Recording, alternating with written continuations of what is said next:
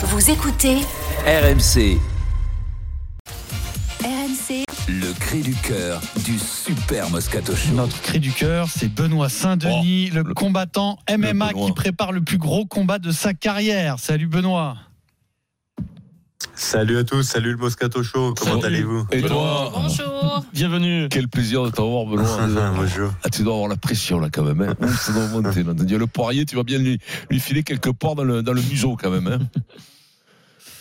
Euh, ouais, ouais, ouais, non, non, je suis content, c'est un, gros combat avec des gros enjeux. euh, on fait ce sport pour ça, donc euh, on est, on est, on est fiers et puis on est bien préparé surtout et pas de blessures, donc tout va bien. Tout va Le bien. combat, c'est dans la nuit du 9 au 10 mars. Donc, c'est pas ce week-end-là, c'est le suivant. C'est à Miami. Et l'adversaire de Benoît, c'est Dustin Poirier, légende du MMA, qui a battu deux fois McGregor. Euh, il a 35 ans, il reste euh, l'un des meilleurs de sa catégorie. Comment tu le définirais, Dustin Poirier, Benoît, pour quelqu'un qui connaît pas très bien le MMA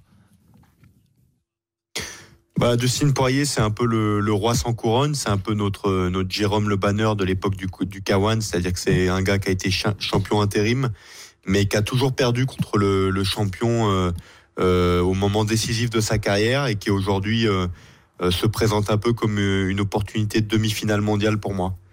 Oh, c'est fantastique l'ascension que tu as depuis deux ans. C'est un truc de fou. Tu as fait un combat merveilleux la dernière fois où on a vu, tu as éclaté le mec, c'était incroyable. Tu te régales, on a l'impression que tu montes en puissance, que tu arrives à maturité comme jamais.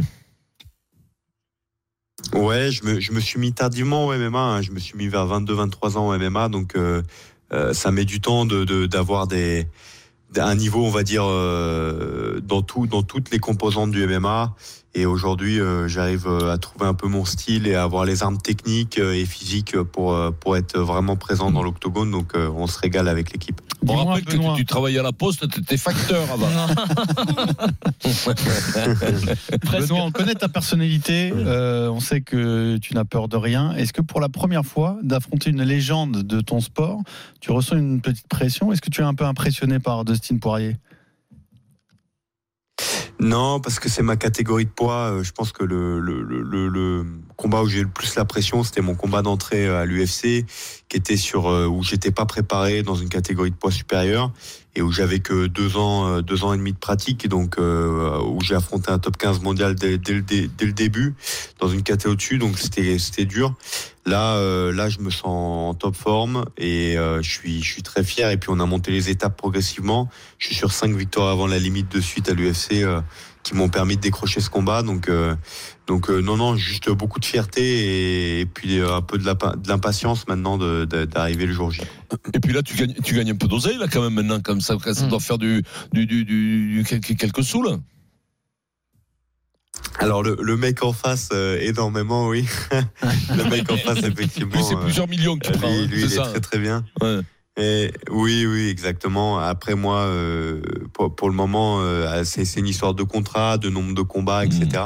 Euh, je monte gentiment, mais ça fait que monter, donc ça fait plaisir. Oui, mais toi, Mais t'as on- un, on- et j'en vis pleinement aujourd'hui. t'as un gros sponsor derrière, quand même, qui avait des crèmes, des t-shirts, tout ça, qui, qui quand même envoie du pâté, quand J'ai même. une hein. question. C'est pas le talonneur.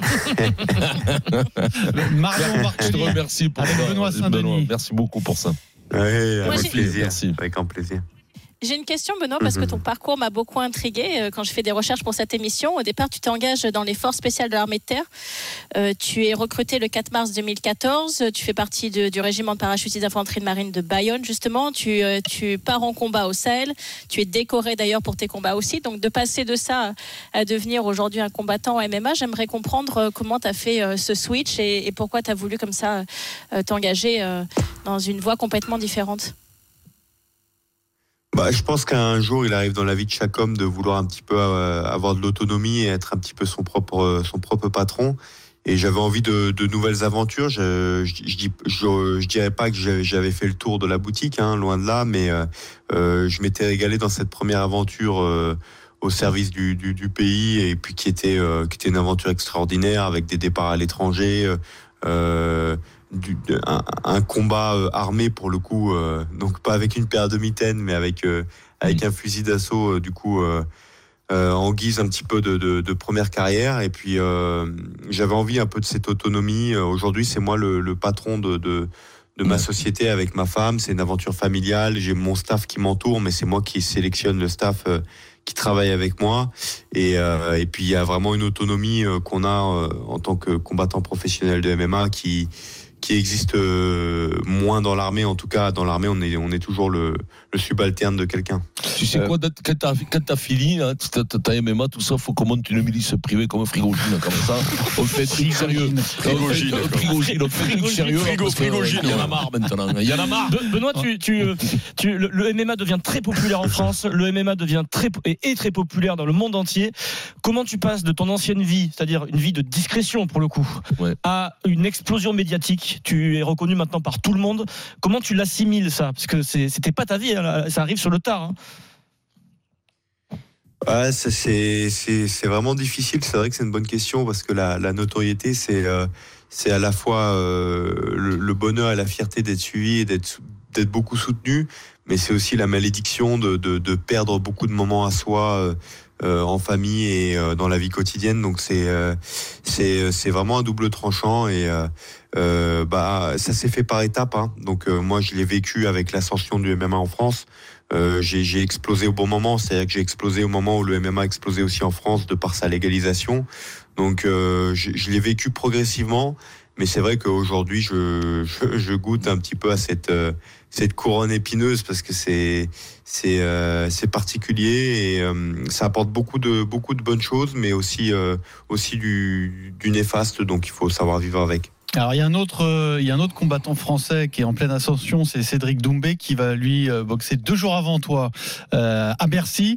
Les places se sont vendues en quelques minutes. il attire beaucoup de monde. Tu dirais que c'est qui aujourd'hui la figure du MMA en France? Qui est la figure de ton sport? C'est toi C'est lui C'est Cyril? Gann Bah, je pense qu'il y a, plusieurs visages. hein. Après, tout dépend de quoi on parle. hein. Cyril et, et, c'est deux très bons combattants. Ils se battent un petit peu pour savoir euh, s'ils font partie des 3-4 meilleurs euh, moins de 77 en France, mais ils sont encore loin du top 100 mondial euh, dans le MMA en tout cas. Même si Doumbé est un très grand champion dans le, dans le kickboxing à la base. Mais euh, par contre, ils ont une grande notoriété. Ça, c'est la particularité des sports de combat. Il y a, il y a la notoriété, logique. euh, le- la Mm. personnalité. Il n'y a pas vraiment de logique exactement Mm, mm. ça, ça crée de l'engouement. On peut avoir de l'engouement pour un combat euh, euh, où les enjeux sportifs sont très faibles. Alors que le, le, mais par contre, en termes de- d'enjeux sportifs, clairement, euh, euh, Cyril, euh, Manon, moi, moi-même, Nassourdine, il y a, il y a d'autres combattants qui sont placés très très haut aujourd'hui, Bon. euh, qui font peut-être un petit peu moins de bruit, mais qui, euh, si jamais ils arrivent à devenir champions, euh, bah, euh, feront euh, d'autant plus de bruit. On a un footballeur de MMA, Ouais. euh. Euh, euh, non, Benoît, euh, tu as marqué les esprits sur ton dernier combat et j'ai même l'impression que tu as fait peur à la, à la concurrence. Est-ce que, comme euh, un Billy qu'on a reçu il n'y a pas longtemps, donc en boxe anglaise, euh, les- que, que beaucoup essaient d'éviter, euh, toi, euh, les combats qu'on te propose, c'est-à-dire tu es, tu es obligé de prendre euh, les garçons qu'on te propose et les mecs ne peuvent pas t'éviter ou c'est un peu comme à la boxe anglaise où euh, ben, il y en a qui essaient de t'éviter à ce moment parce que tu fais peur Alors, il y a, il y je pense que euh, ça y est également, mais un petit peu moins présent qu'en boxe anglaise. C'est-à-dire qu'il y a, il y a un classement et euh, au fur et à mesure des victoires, on affronte toujours des mecs mieux classés. Après, bien sûr qu'il y a des stratégies d'évitement, mais euh, l'UFC, euh, l'UFC à partir ouais. du moment, ouais, c'est beaucoup plus difficile parce que les classements sont sont plus simples euh, et je pense qu'il y a une meilleure logique sportive que, que dans la boxe anglaise parce que c'est pas des, des les soirées ne sont pas un combat. L'UFC c'est une machine de guerre. Tous les week-ends, tous les week-ends Ouais, il y a l'UFC en fait. Tous les week-ends, il y a, pas un week-end quasiment dans l'année où il n'y a pas une soirée UFC avec une euh, dizaine, douzaine de combats. Donc les combattants ils tournent, ils combattent tous. Et, euh, et donc il y a un turnover beaucoup plus important qui fait que bah, les champions sont obligés de défendre leur ceinture parce que sinon ils la perdent plus rapidement que- que- qu'en boxe anglaise. Et, euh, et à un moment donné, bah, si on est trop refusé, on va affronter un mec bien mieux classé.